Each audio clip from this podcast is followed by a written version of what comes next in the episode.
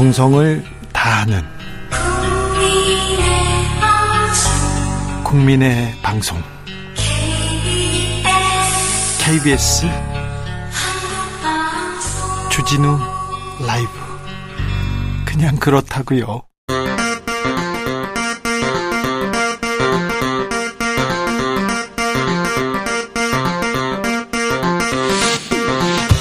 주진우 라이브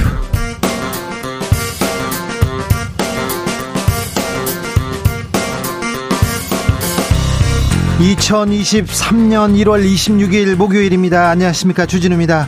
보수와 대한민국의 최종 병기가 되겠다. 김재원 전, 전 국민의힘 최고위원이 최고위원 출마를 공식 선언했습니다. 전임 지도부 중에 가장 먼저 출사표를 던졌는데요.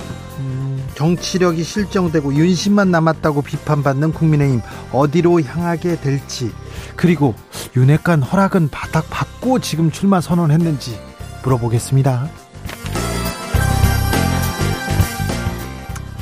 다음 주 월요일부터 실내 마스크 착용 의무가 해제됩니다. 그러니까 실내에서 마스크 착용 지금까지는 의무였는데 권고로 바뀝니다. 기대감 속에서 걱정하는 목소리도 나오는데요. 실내 마스크 의무 해제 우리 삶에 어떤 변화 가져올까요? 어, 대비할 점은 무엇일까요? 이재갑 교수에게 물어봅니다. 가수 이적 씨가 최근 SNS에 3만 원권 지폐가 있었으면 좋겠다는 내용 어, 설날 연휴 내내 큰 화제였는데요. 3만 원권 지폐 도입 필요할까요? 돈으로 모든 걸 환산하는 시대인데 돈 없이도 품위를 지킬 수 있을까요? 철학의 맛에서 고민해 봅니다. 나비처럼 날아 벌처럼 쏜다. 여기는 추진우 라이브입니다. 오늘도 자중차에 겸손하고 진정성 있게 여러분과 함께 하겠습니다. 붕어빵과 함께 대표적인 아, 겨울철 간식이죠. 어묵 많이 드시는 분도 있, 있는데요. 아, 어묵에서 굉장히 중요한 논쟁이 하나 터졌습니다. 어묵을 끼운 나무꽃이 이거 일회용으로 써야 되냐 아니냐 아니냐 재사용해도 되는지 지금 이 나무꽃이 재사용 여부를 놓고 첨예하게 대립합니다. 깨끗이 씻어서 사용하면 괜찮다는 의견과 아니 나무젓가락도 한 번 쓰고 버린다는 의견 대립하고 있는데 여러분은 어떤 생각입니까? 이거 찍먹보 찍먹 부먹보다 훨씬 어려운 문제인데 여러분은 어떤 생각인지 아, 어묵꼬치 그 나무 네 나무 재사용 네. 에 대해서 어, 여러분의 생각 들어보겠습니다. 그리고요 겨울철 간식 저는 이게 좋아요. 붕어빵 좋아하시는 분이 있어요. 붕어빵. 그리고 또 어떤 분은 고구마, 구운 고구마 좋아하시는 분이 있는데 아, 겨울철 간식 얘기도 같이 해주시면 아, 좋겠습니다. 오늘 문제는 좀 어렵습니다. 나무젓가락 한 번 쓰고 버리는데 나무꽃이 재사용 여부 여러분의 지혜를 모아보겠습니다. 샵 9730 짧은 문자 50원 긴 문자는 100원이고요. 콩으로 보내시면 무료입니다. 그럼 주진우 라이브 시작하겠습니다.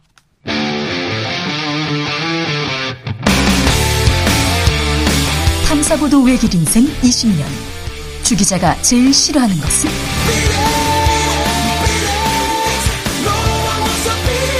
이 세상에서 비리와 부리가 사라지는 그날까지. 오늘도 흔들림 없이 주진우 라이브와 함께.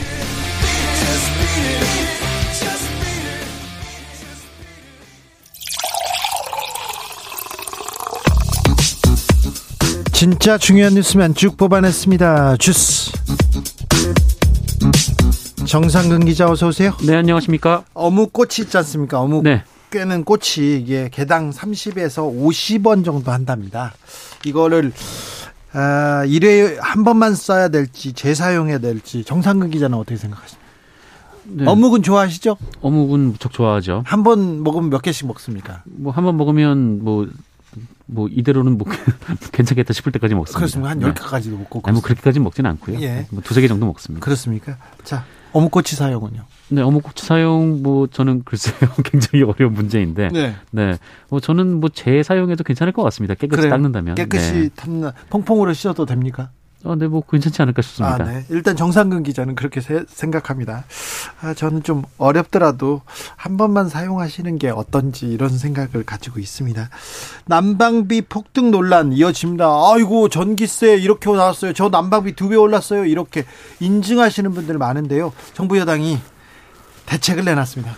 네, 대통령실이 난방비 폭탄에 대한 저소득층 지원 대책을 발표했습니다. 이 동절기 저소득층 에너지 바우처 지원을 기존 15만 원에서 30만 원 정도로 이 두 배 인상하는 방안을 추진하겠다라는 것인데요. 이 117만 가구가 대상이 됩니다.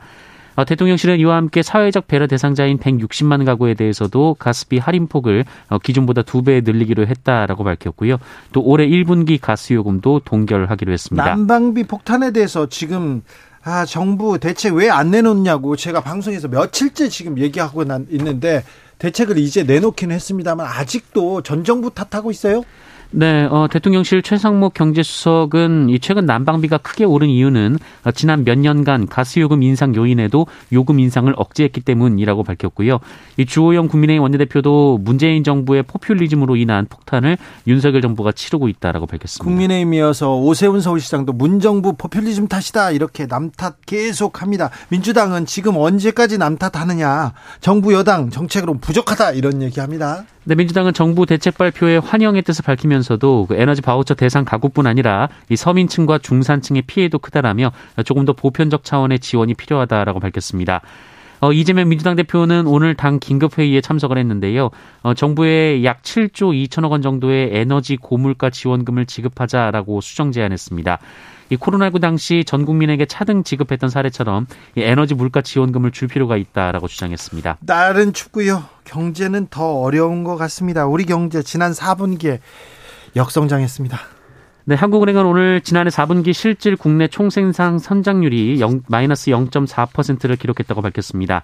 어, 코로나19로 인해 지난 2020년 2분기에 마이너스 3% 역성장을 기록한 이후 2년 6개월 만에 역성장입니다. 어, 우리 경제의 양대 축인 민간 소비, 수출 모두 부진했다라고 하는데요. 이 코로나19 거리두기가 해제되면서 빠른 회복세를 보이던 민간 소비는 4분기 들어서 다시 0.4% 감소했다고 합니다. 수출 부진은 매우 심각합니다. 더 큰 문제는요. 올해입니다. 올해 상황은 어떻습니까? 네, 그 4분기 마이너스 성장에도 불구하고 그나마 지난해 같은 경우에는 그 연간 기준 우리 경제 성장률이 한국은행의 전망치였던 2.6% 수준을 달성했다라고 합니다. 예, 하지만 문제는 올해인데요. 한국은행은 지난해 11월 이 수정 경제 전망을 통해 우리 경제의 성장률을 1.7%로 전망을 했는데 어, 이것 자체도 우리 경제 잠재 성장률을 밑도는 것이자 어, 또 가장 낮은 수준이기도 합니다. 2000년대 들어서 그 전에도 IMF 때 말고는 1% 성장이라 이거는 뭐 성장이라고 보지도 않았었는데 매우 암울합니다. 그런데 세계 경제도 전망은 암울하거든요. 네, 유엔의 올해 세계 경제 성장률 전망치가 지난해 예측했던 3%를 크게 밑도는 1.9%로 수정됐습니다. 어, 유엔은 높은 인플레이션과 공격적인 자금 기축, 이 불확실성의 증대, 경기 침체 등으로 개발도상국과 선진국 할 것 없이 이 많은 나라가 올해 경기 침체를 예상하고 있다라고 밝혔습니다. 어, 특히 미국, 유럽연합을 비롯한 선진국들의 지난해 성장 동력이 심각하게 약화되면서 그 악영향이 지구촌 전체 경제에 타격을 입혔다라고 봤는데요. 네. 어, 이로 인한 달러 강세와 국제 증가로 개발도상국들의 경제 상황은 더욱 악화될 것으로 우려했습니다. 지금 우리 경제 상황도 더욱 악화될 것 같은데 어찌 대비하라, 어떻게 대책을 내놓겠다 이런 목소리는 전혀 들리지 않고 있습니다. 정치권에서는 계속해서 당권 얘기만 합니다. 어제까지는 나경원, 나경원 그랬는데 이제 나경원 얘기는 쏙 들어갔고요. 지금은 이제 김기현과 안철수의 대결입니다. 두 후보의 발언은 점점 격해지고 있습니다. 네, 조선일보 유튜브에 출연한 안철수 의원은 당권 경쟁 주자인 김기현 의원을 향해 당내에서 공천에 대한 공포 정치를 하고 있다라고 비판했습니다. 안철수 의원은 윤석열 대통령은 법과 원칙으로 지지율이 올랐는데 이 친윤계라고 하는 이들은 아무것도 한 것 없이 그것만 팔아먹고 있다라고 주장했습니다. 친윤계를 비판했습니다. 안철수 의원은 또한 김기현 의원이 자신을 철새로 비유한 것을 두고 윤석열 대통령과 단일화를 해서 함께 정권 교체를 이뤄낸 것도 잘못인가라고 반박했습니다. 김기현 의원 측에서도 발끈했습니다. 김기현 의원은 공포정치라는 주장에 대해 적반하장이라며 이 대선에 나가겠다는 분들은 공천 과정에서 사천이나 낙하산 공천을 하는 사례가 많이 있다라고 했고요. 어, 이에 대해 안철수 의원은 입장을 밝히지 않았기 때문에 오히려 두려움이 있다라고 주장했습니다. 윤석열 정부의 장차관들 어, 주식 백지 신탁을 아직도 하지 않았다고요? 네, 3천만 원 이상 주식을 보유한 윤석열 정부의 고위공직자 16명 중 7명이 이 주식을 매각하거나 백지 신탁하지 않았다고 경제정의 실천 시민연합이 밝혔습니다.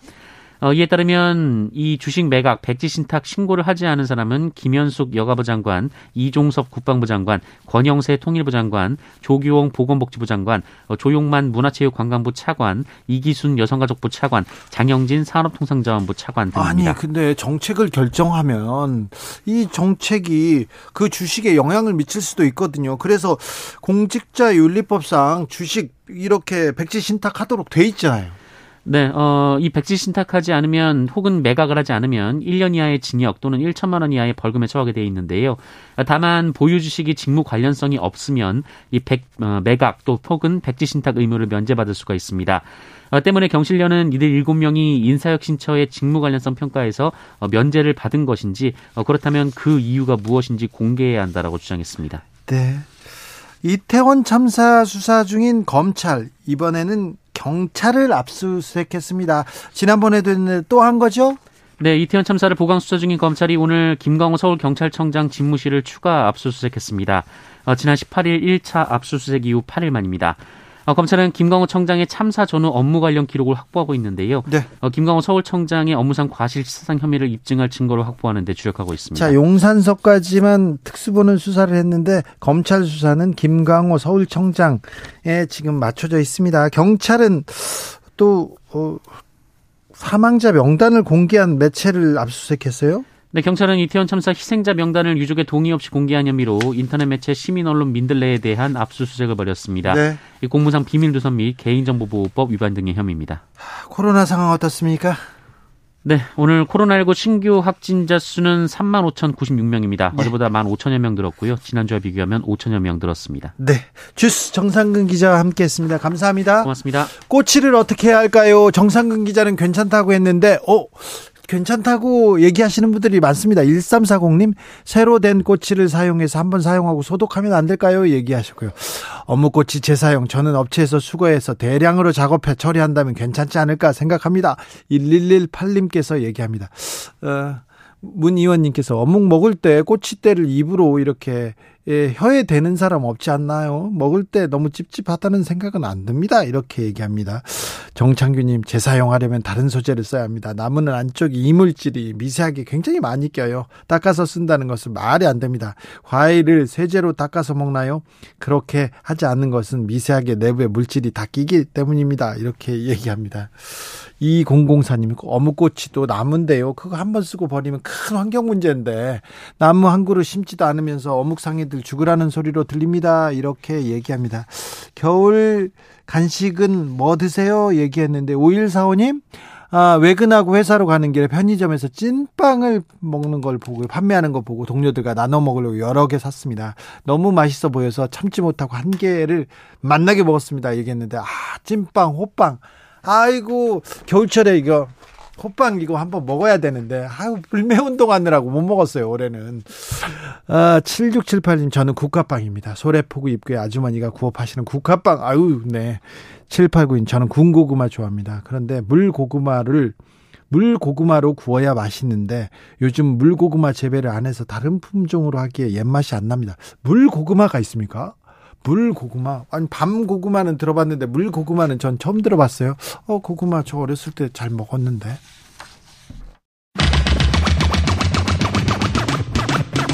주진우 라이브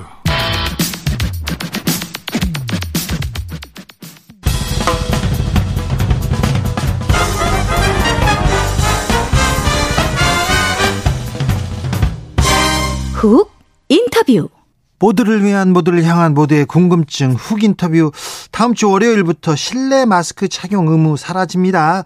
감염 확산 우려하는 목소리 여전히 나오는데요. 아, 실내 마스크 해제와 관련해서 여러 가지 물어보겠습니다. 이재갑 강남 성심병원 감염내과 교수님 안녕하세요. 예, 안녕하세요. 교수님 새해 복 많이 받으십시오. 아, 예, 새해 복 많이 받으십시오. 새해는 예. 건강하시고 더 많이 좀 알려주시고 그러십시오. 예, 감사합니다. 예. 자, 정부에서 실내 마스크 사용 의무 해제했습니다. 이번 조치 어떻게 보고 계신지요? 네, 일단 이제 실내 마스크의 법적 의무와 관련돼 있는 부분들은 사실은 누누이 이제 풀 때가 됐다라고 많은 전문가들이 생각을 하고 있었고요. 네. 다만 이 마스크 법적 의무 해제가 실내에서 마스크를 벗어도 된다. 이렇게 인식되지는 않아야 된다라고 해서 말씀을 드렸거든요. 그래서 아직도 이제 실내에서 마스크가 꼭 필요하신 분들이라든지 또 마스크 착용이 꼭 필요한 곳에서는 마스크 착용은 자율 권고로 계속 유지된다라는 부분들을 꼭 기억을 해주시면 좋겠다라고 말씀을 드리고 싶습니다. 자율 권고라고 하는데 외국 보면 이제 실내든 실외든 마스크를 다 벗었잖아요. 네. 월드컵 때도 보니까 뭐 다 마스크 벗고 있던데 으, 마스크 벗어도 되는 거 아닙니까? 근데 이제 다만 외국에 다녀오신 분들이 이제 공통적으로 얘기하는 것들이 뭐냐면 이제 외국도 고위험군 분들은 실내 활동하실 때 마스크를 대부분 쓰고 계시기는 하거든요. 아 그래요? 그러니까 예, 예, 쓰고 계시는 분들이 많고 또 이제 외국 같은 경우에는 특히 식당이라든지 뭐 카페나 이런 곳들이 이제 노천 식당이나 카페가 많잖아요. 네. 그래서 실내에서 식사를 하시거나 이런 분들 숫자가 많지는 또 않습니다. 이제 그런 부분들이 이제 우리나라하고 조금 다른 부분으로 좀 보이기는 하거든요. 네. 그래서 우리나라 같은 경우에도 고위험군들은 계속 마스크 착용을 하는 것이 좋겠고 또 실내 활동이 길어지는 경우에는 마스크 착용을 계속 어느 정도는 하고 있는 게 좋지 않을까 이렇게 네. 말씀을 좀 드리고 싶습니다. 저도 웬만하면 실내에서 쓰려고 생각하고 있습니다. 네. 그런데 선생님 그러면 7차 유행은 어느 정도 지나간 겁니까? 예, 일단은 이제 지난 거의 10월부터 시작됐던 유행이 이제 꺾일 듯 꺾일 듯 좀 계속되면서 이제 1월까지 계속 유지가 됐었잖아요. 네. 그래서 일단 유행은 어느 정도 이제 잠잠해지는 건 맞는 것 같습니다. 그런데 이제 여러 이제 수학적 모델링 하는 팀들에서 이제 마스크 착용률이 떨어질 때 유행이 어떻게 될 거냐에 대한 예측 자료들을 만들고 있는데요. 대부분의 예측 자료에서 유행이 다시 커질 수도 있겠다라고 예측하는 경우들이 많기는 하거든요. 네. 다만 이게 이제 마스크 법적의무 해제 자체가 중요한 게 아니라 법적의무를 해제했더라도 마스크 착용률이 이제 얼마나 주느냐에 따라서 많이 달라질 수 있다 이렇게 이제 이야기를 하고 있습니다. 예. 그 대중교통을 이용할 때는 마스크 써야 된다고 하고 지하철역, 공 항에서도 마스크를 써야 된다. 이런 얘기는 들었습니다. 그런데 어디 가서는 벗을 수 있고 어디 가서는 써야 하는? 그러니까 일단은 이제 고위험 시설 같은 경우에는 반드시 마스크를 착용해야 되고 법적 의미가 유지가 됩니다. 가장 네. 대표적인 게 병원, 의원, 또한 요양병원, 요양원 이런 시설들은 반드시 마스크를 계속 착용을 하셔야 되고요. 대중교통 같은 경우에는 불특정 다수와 접촉을 할 수 있기 때문에 대중교통에서도 계속 이제 마스크 착용은 의무화돼 있다는 부분들이 있지 않으셨으면 좋겠습니다. 예. 학교 이제 개학하는데 학교가 걱정입니다. 예, 지금 학교 같은 경우는 이제 학교장 재량에 의해서 결정을 할 수 있도록 되어 있습니다. 근데 다만 이제 학교 같은 경우에 특히 저학년 아이들이란 유치원 같은 경우 아이들 같은 경우에는 이제 마스크 착용 때문에 정서적인 발달이나 언어 발달에 영향을 주고 있다는 얘기가 있기 때문에 아마 예. 저학년들하고 유치원생들에 대해서는 일부 학교들이 이제 마스크 착용을 일단 뭐 일단 안 하는 것들을 한번 고민하지 않을까 이렇게 생각을 하고 있습니다. 아, 최근에 이제 거리두기도 거의 해제됐고요. 이제 마스크도 어, 의무가 해제됩니다. 그래서 그런데 시민들은요. 어, 아니, 이제 시민들의 건강은 알아서 책임지라는 뜻이냐, 이렇게 정부가 너무, 어, 책임져 주지 않는다, 무책임하다, 이런 비판도 있어요. 예, 이제 사실 코로나19가 엔데믹화 된다고 하죠. 그러니까 이제 일상적인 유행 형태로 바뀌어 가는데 이게 위험이 없어지는 거는 아니거든요. 네. 그러니까 당연히 이제 그 부분에 있어서 우리가 마스크의 법적 의무도 해제되고 뭐 추후에 이제 법적 격리 기간들도 이제 없어질 때가 오겠죠.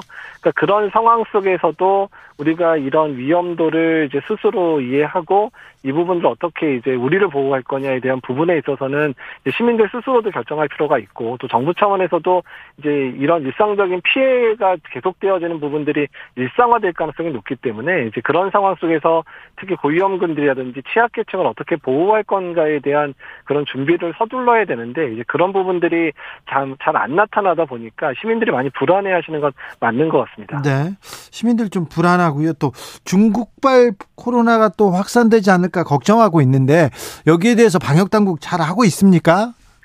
그다음 뭐 중국에서 이제 입국하는 분들의 숫자를 좀 많이 줄여놓은 부분들은 중요한 부분인 것 같고요. 중국도 유행이 12월부터 너무 커진 상황이라 중국의 유행도 한두 달 내에는 이제 안정이 될 것 같 습니다. 그래서 네. 이제 그때 안정되기 전까지 새로운 변이나 이런 게 출현하지 않는지 계속 모니터링하는 게 중요할 것 같고요. 이제 그런 과정 속에서 새로운 변이가 왔을 때 우리는 어떻게 대응할 거냐 이제 이런 부분들은 추후에 계속 준비를 해야 될 것 같습니다. 네.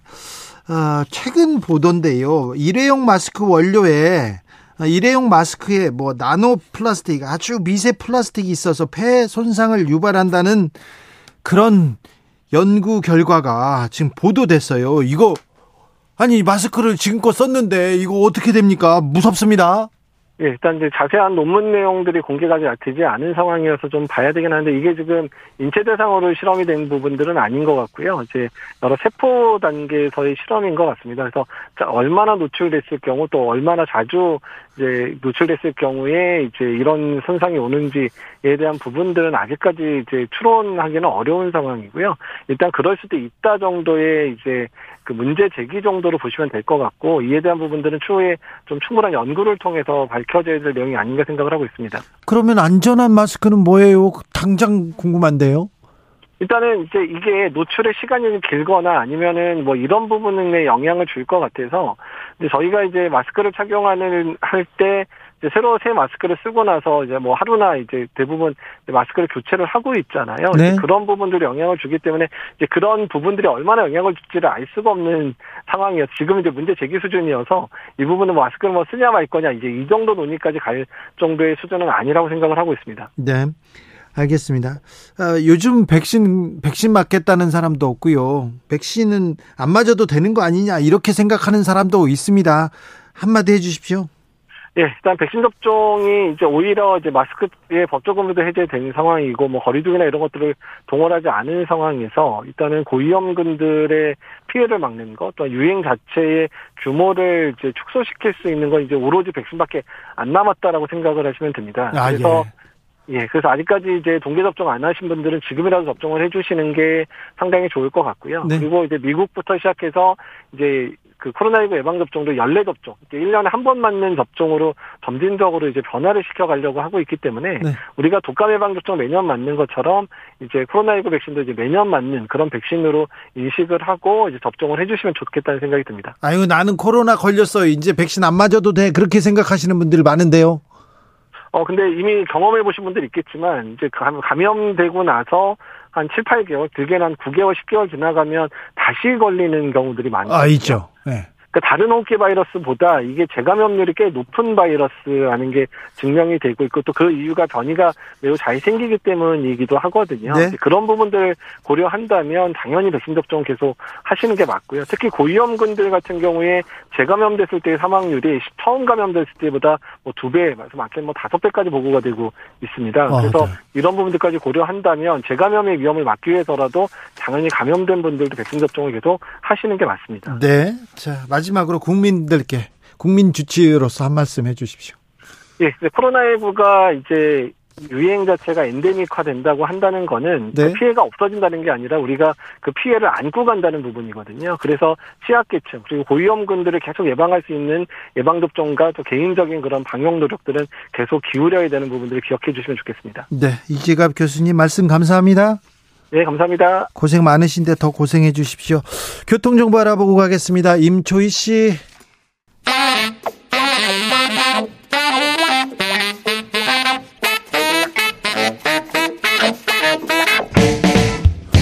세계는 넓고 이슈는 많다. 우리의 시야를 국제적으로 넓혀 보겠습니다. 국내 뉴스, 국제 이슈 다 덤벼라. 지금은 글로벌 시대. 국제적 토크의 세계로 들어가 봅니다. 군사 외교 안보 전문가 김종대 전 의원. 안녕하십니까? 세계적인 평론 스케일 임상훈 인문결 연구소장. 안녕하십니까? 네. 새해 복 많이 받으십시오. 네, 새해 복 많이 받으세요. 김종대 의원은 뭐 우리나라 최고의 군사 전문가라고 해서 그런지 여기저기에서 인용됩니다. 어? 아, 윤석열 대통령의 이란의 이란은 적이다 이 발언의 여파를 이렇게 정리하는데 네. 주호영 국민의힘 원내대표가 아이고 그거 김종대 의원도 다 얘기했어 정의당 시절에 얘기했어 얘기하던데요. 예, 그게 어제입니다. 조영 원내대표가 원내대책회의에서 한 발언이고 오늘도 네. 정진석 비대위원장이 또 발언했어요. 아이, 이번에는 김, 이름만 네. 안 가렸고 그냥 전직 의원이라고 아이, 했어요. 그 김종대 의원이에요. 네, 그래서 아, 저 얘기하는구나. 네. 그래서 아니 5년 많아. 전에 그 한 라디오 방송에 나가서 제가 그 얘기를 했다는데 기억이 안 나요. 네. 그래가지고 네. 어렵게 찾았어요 제 네. 발언을. 발언을 찾았어요. 찾아냈어요. 네. 그러니까 자, 뭐라고 했어요? 2018년 1월 2일 날 저녁 방송의 라디오에서 이렇게 제가 얘기를 했더라고요. 현재 아랍에미레이트의 주적은 이란인데 여기까지가 이제 쉼표 찍고 네. 지금이야 이란 핵 협상이 타결됐기 때문에 완화되어 있다. 네. 그러니까 적대 관계가 완화됐다. 이렇게 네. 뒤에 주장하는데 뒤에 건 빼고 아, 거기만 자른 거예요? 앞에 것만 네. 반대로 얘기하는 거 어, 반대로. 그러니까 아니 적대 관계가 완화됐다고 뒤에 앞에는 조건절이고 네. 뒤에 얘기를 한 거거든요. 그러면서 뒤에 박근혜 정부 때는 전쟁이 난해만해 했다. 그건 네. 그때 상황이고 지금은 완화됐다. 이게 한 문장에 들어가 있어요. 네. 근데 이 문장에서 3분의 1 토막을 내가지고 네. 앞에 걸 갖다가 제가 이란을 추적이라고 했다 이거죠 이제. 네. 그, 그러니까 이게 이게 인용을 이렇게 해버리니까 아니 이런 식으로 따지자면 성경에도 신은 없다는 말이 있습니다. 앞뒤 다 잘라내면 네. 악인은 일컬어 신은 없다 하더라. 네. 그러니까 이걸 다 붙여줘야 이 맥락인데 이게 반대로 이렇게 거두절미해버리. 아 제가 미치겠어요 아주. 알겠어요. 그러니까 의원님이 지금 말하신 게 정, 정 반대로 지금 인용을 한 거잖아요. 네. 근데 저는 이제 그렇게 설사 말을 하셨다 하더라도 의원 신분으로 얘기하는 것하고 그렇죠. 대통령 신분으로 얘기하는 것은 그렇죠. 그 대통령이라고 하니까 그러니까 일단 아우 근데 이걸 강의를 해야 돼요. 어디서부터 얘기를 해야 돼요? 행정부하고 당시 의원님이셨으니까는 입법부하고 역할이 옛날 고대 그리스 때부터 그런 얘기를 했었단 말이죠. 행정부는 현재 일을 하는 것이고 음. 사법부는 과거 일을 다루는 것이고 입법부는 미래 일을 다루는 것이다. 음. 예.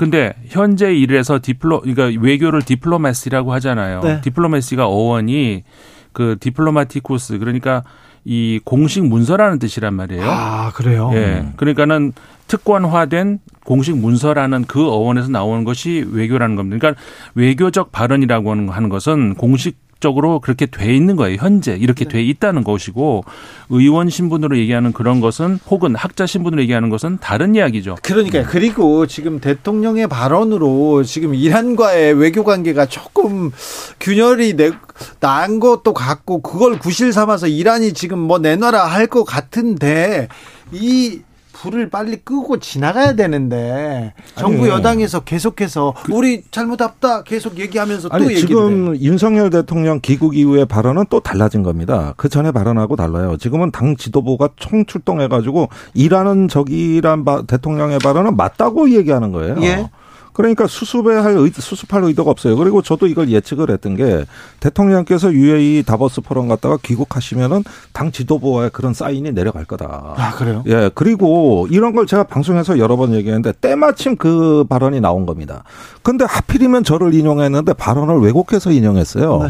이렇게까지 하는 이유는 제가 보기에는 대통령의 발언에 대한 이제 정당화, 그 다음에 사후에 이런 것들을 그 방어하기 위함인데 거기에서 부산물은 뭐냐면 이란하고의 이 문제 수습은 점점 멀어진다는 그렇죠. 거예요. 그리고 이란은 저기 맞다 이걸 거듭거듭 확인하고 있는 겁니다. 지금 어, 여당의 지도부들이. 아니 근데 왜 그렇게 그 발언을 계속 키워서 왜 우리를 또 이란하고 적으로 만드는지 이게. 그러니까 이게 대통령의 말 실수가 분명하지 않습니까? 근데 이거를 이제 번복하기 싫으니까 그렇게 이제 밀고 나가겠다 정면 어, 돌파하겠다 이제 그런 의도로 보여지는데 사실 사실관계부터 먼저 따져야 될 것 같아요. 그러니까는 적이다 아니다 맞다 아니다 가지고 이제 싸우면 끝이 없는데 어, 분명히 이제 그 적이라는 발언이 그 아랍에미리트의 적이라고 그렇게 얘기를 했었잖아요.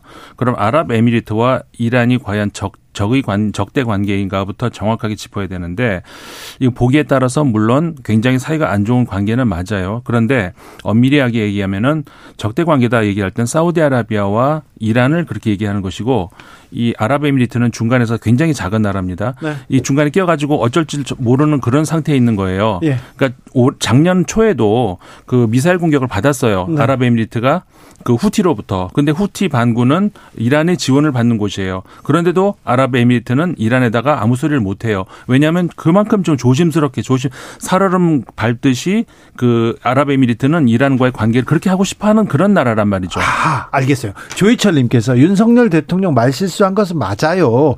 정부도 이란에 대해서 해명을 했습니다. 그런데 자꾸 이슈화하는 사람들 정말 나쁜 사람들입니다. 한국과 이란의 외교 관계를 악화시킵니다.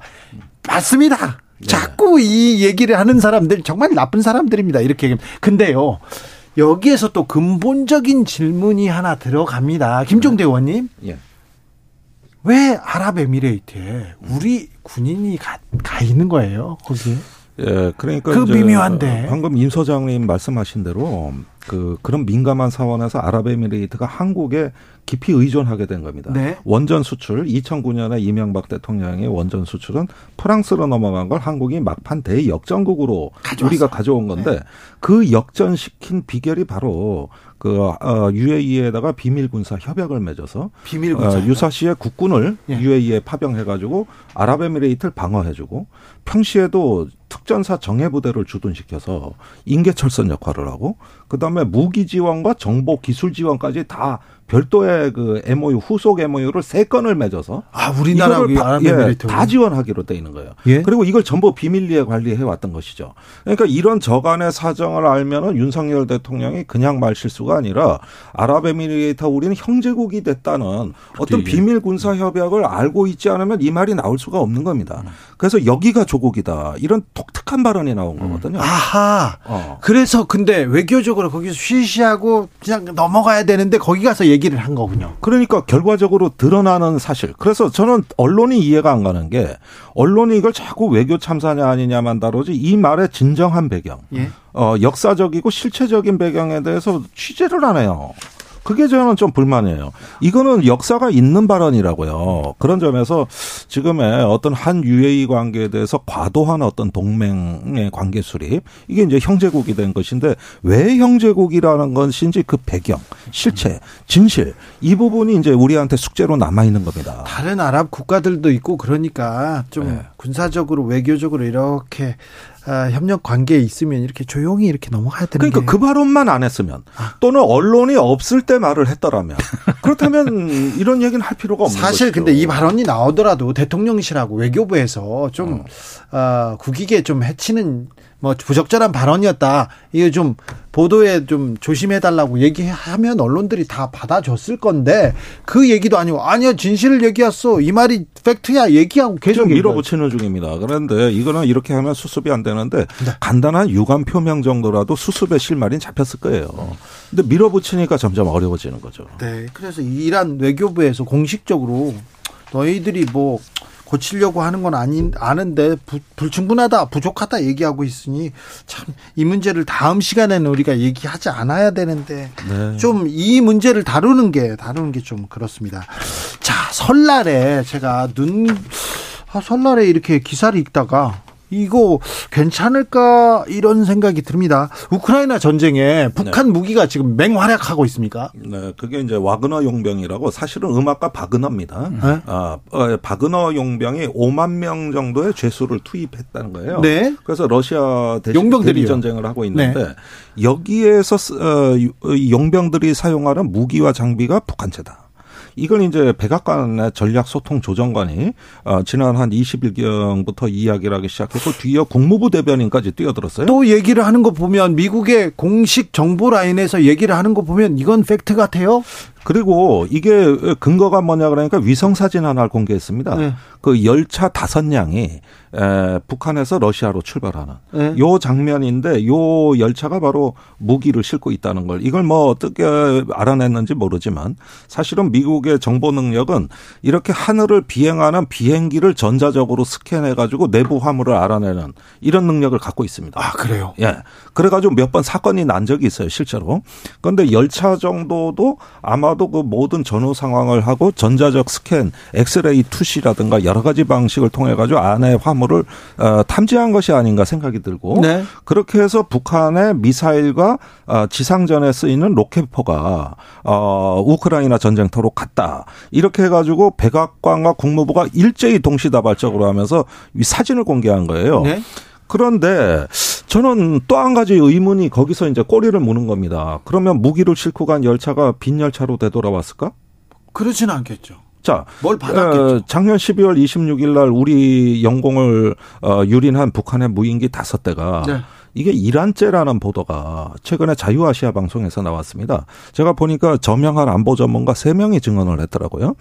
그러면은 북한이 이란죄 드론을 어디서 구했을까요? 이란으로부터 직접 구했을 리는 없을 것 같아요. 지금 네. 이런 상황에서 러시아에 지금 수백 대가 가 있잖아요. 그러면 거기서 샘플을 얻어 가지고 와서 테스트를 해볼 수도 있는 거거든요. 그러면 오고 가는 열차가 빈 열차가 아니라는 얘기가 되는 것인데 물론 이건 제 추론입니다만은 그런 면에서 여기서 또 하나의 이란 변수가 우리한테 매우 중요한 존재감을 보이는 겁니다. 음, 다시 연결. 그러니까 여기서 다시 그 이란 문제를 우리가 얼마나 민감하게 다뤄야 되는가가 아이고, 북한 문제와 관련돼 있고 우리 안보 비용에 관련돼 있다는 이런 게 나오고요. 또 한 가지 중요한 대목만 짚어드릴게요. 자유아시아 방송에서 이 뉴스를 보도하면서 그 백악관에서는 뭐냐면 북한의 무기가 러시아로 넘어가고 있다는 문제에 대해서 그 대책을 한국 정부와 협의하고 있다고 그랬습니다.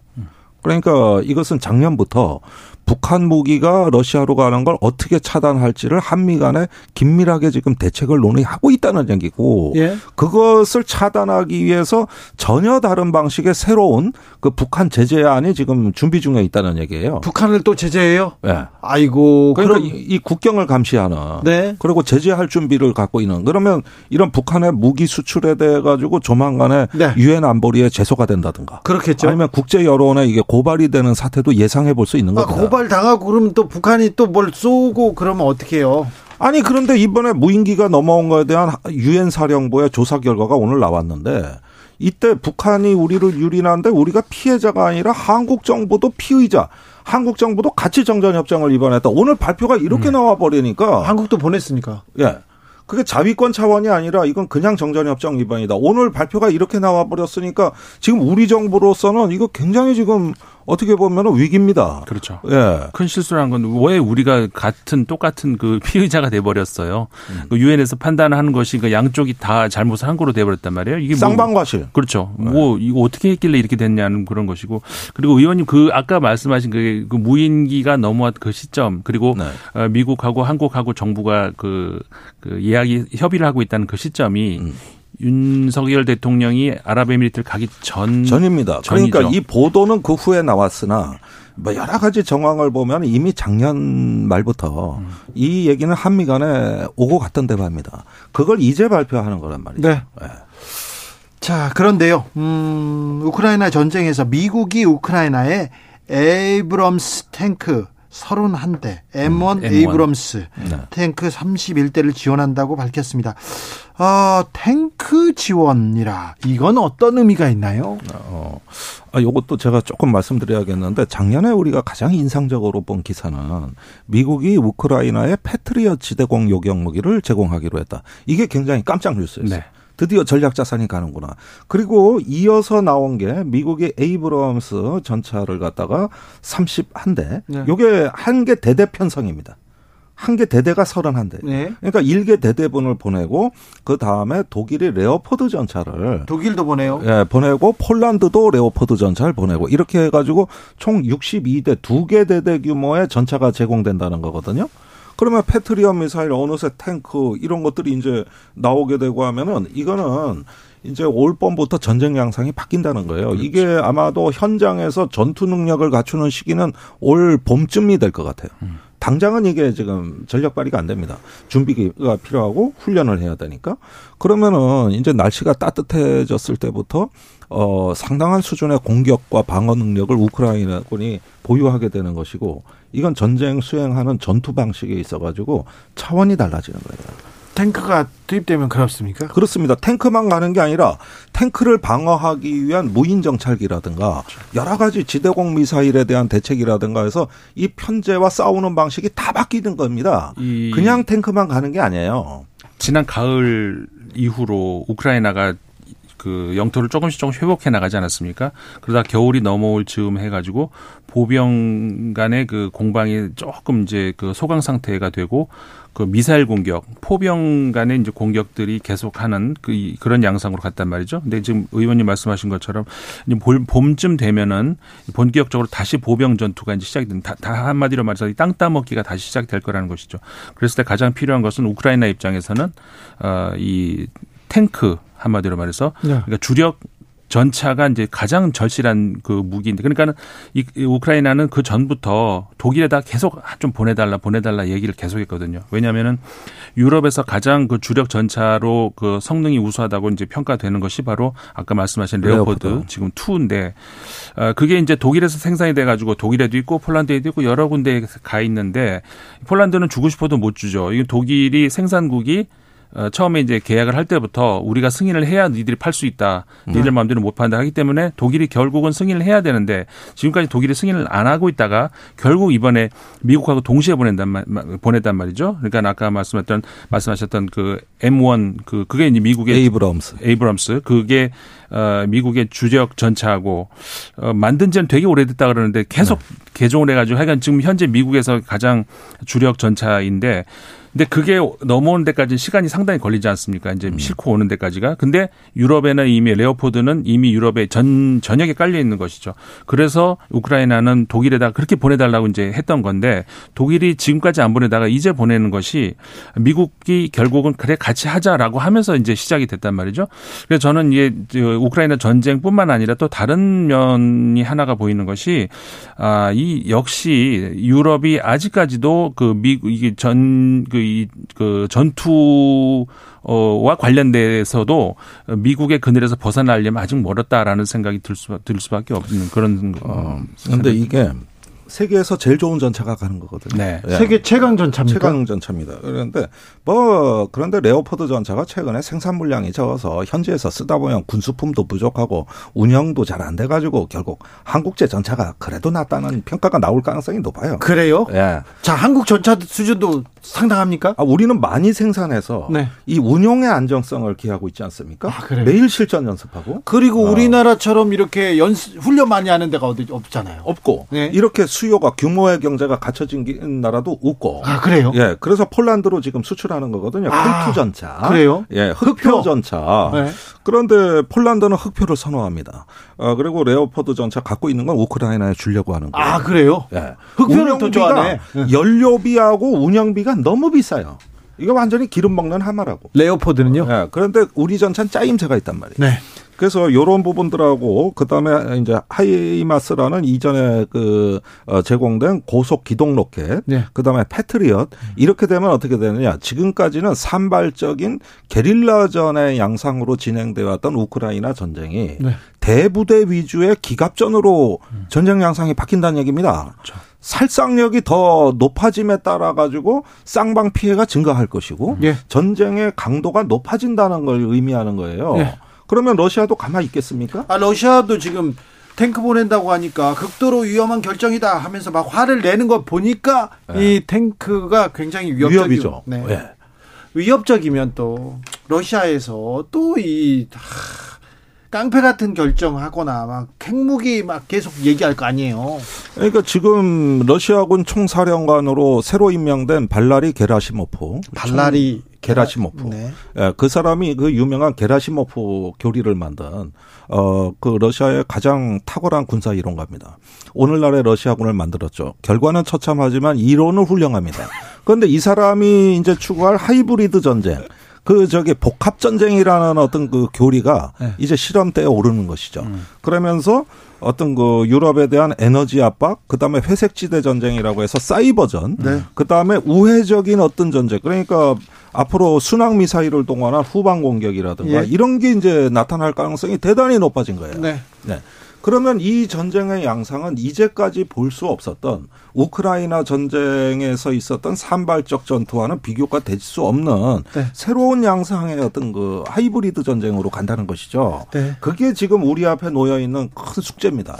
자, 네. 숙제 얘기는 거기까지 하고요. 좀 희망적인 뉴스를 좀 찾아봐야지 했는데 못 찾았어요. 못 찾았는데 중국이 중국이 지금 코로나 때문에 굉장히 좀 어려움을 겪고 있는데 이것도 한 몇 달 지나면 나아지지 않을까요?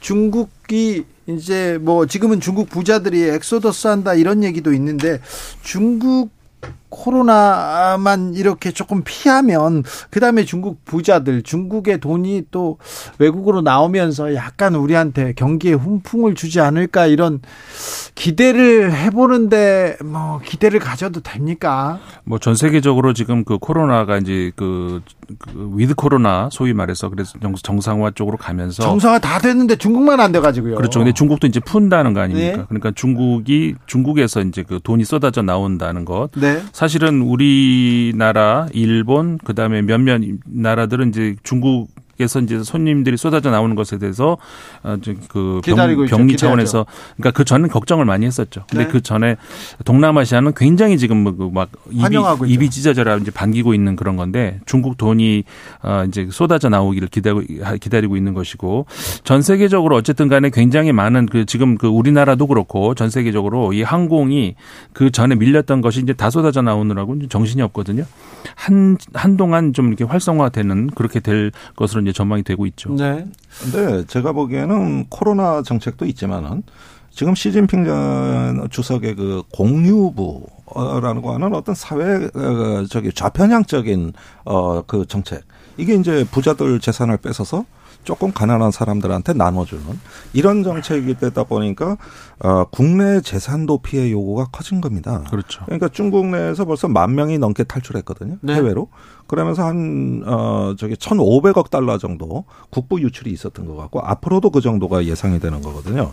근데 이 부분은 코로나로 인한 어떤 해방감도 있겠습니다만은 시진핑의 어떤 경제정책, 사회정책에 대한 도전입니다. 이제 부자들이 이제 중국 내에서 불편하고 불안해진 거예요. 예. 예. 그래서 이런 어떤 좌편향적 정책에 대해 가지고 어떤 그 지속성을 묻고 있는 그런 현상으로 또 봐야 되겠습니다. 네. 그러니까 이제 사실 세금이 두려워서 나간다는 거 아닙니까? 근데 세금 많이 내는 걸로 따지면은 북유럽들도 세금 엄청나게 많이 냅니다. 더 많이 내잖아요. 예. 물론 북유럽에서도 부자들이 밖으로 빠져나가는 게 없지는 않지만 네. 중국만큼은 아니라는 것이죠. 근데 그 차이가 뭐냐라는 것을 중국 정부가 봐야 되는 것이 네. 그만큼 부자들이 그 어, 세금을 내는 만큼 어, 자신들이 보호를 받느냐 북유럽처럼 그러질 못하니까 밖으로 더 빠져나가는 것이죠. 그거를 중국 정부가 좀 알아야 되- 되는 거죠. 올해는 좀 국제 뉴스에서는 조금 희망적인 내용이 좀 많이 나왔으면 하는데 아, 금융 위기다, 경제 어렵다 그런 얘기는 계속 전했습니다. 좀 희망적인 뉴스도 좀 알려주세요. 저는요, 그럼에도 불구하고 어떤 세계는 진보하고 있다. 네. 진보의 길을 가고 있다. 역시 기후 위기 문제라든가 이제는 협력하고 상호 의존하지 않으면 국가 경제도 지탱할 수 없다는 새로운 인식도 확산되고 있기 때문에 미중 간에도 마냥 전략 경쟁만은 아니다. 그리고 지금 소강 상태로 갈 거다. 경쟁은 대결은 다소 조금 잦아들면서 협력할 건 협력할 거라고 봅니다. 그런 점에서는 또 의외로 너무 불안해하지 않으셔도 될 것 같다. 네. 예, 조금씩 살피면서 가면 우리한테도 기회가 있다.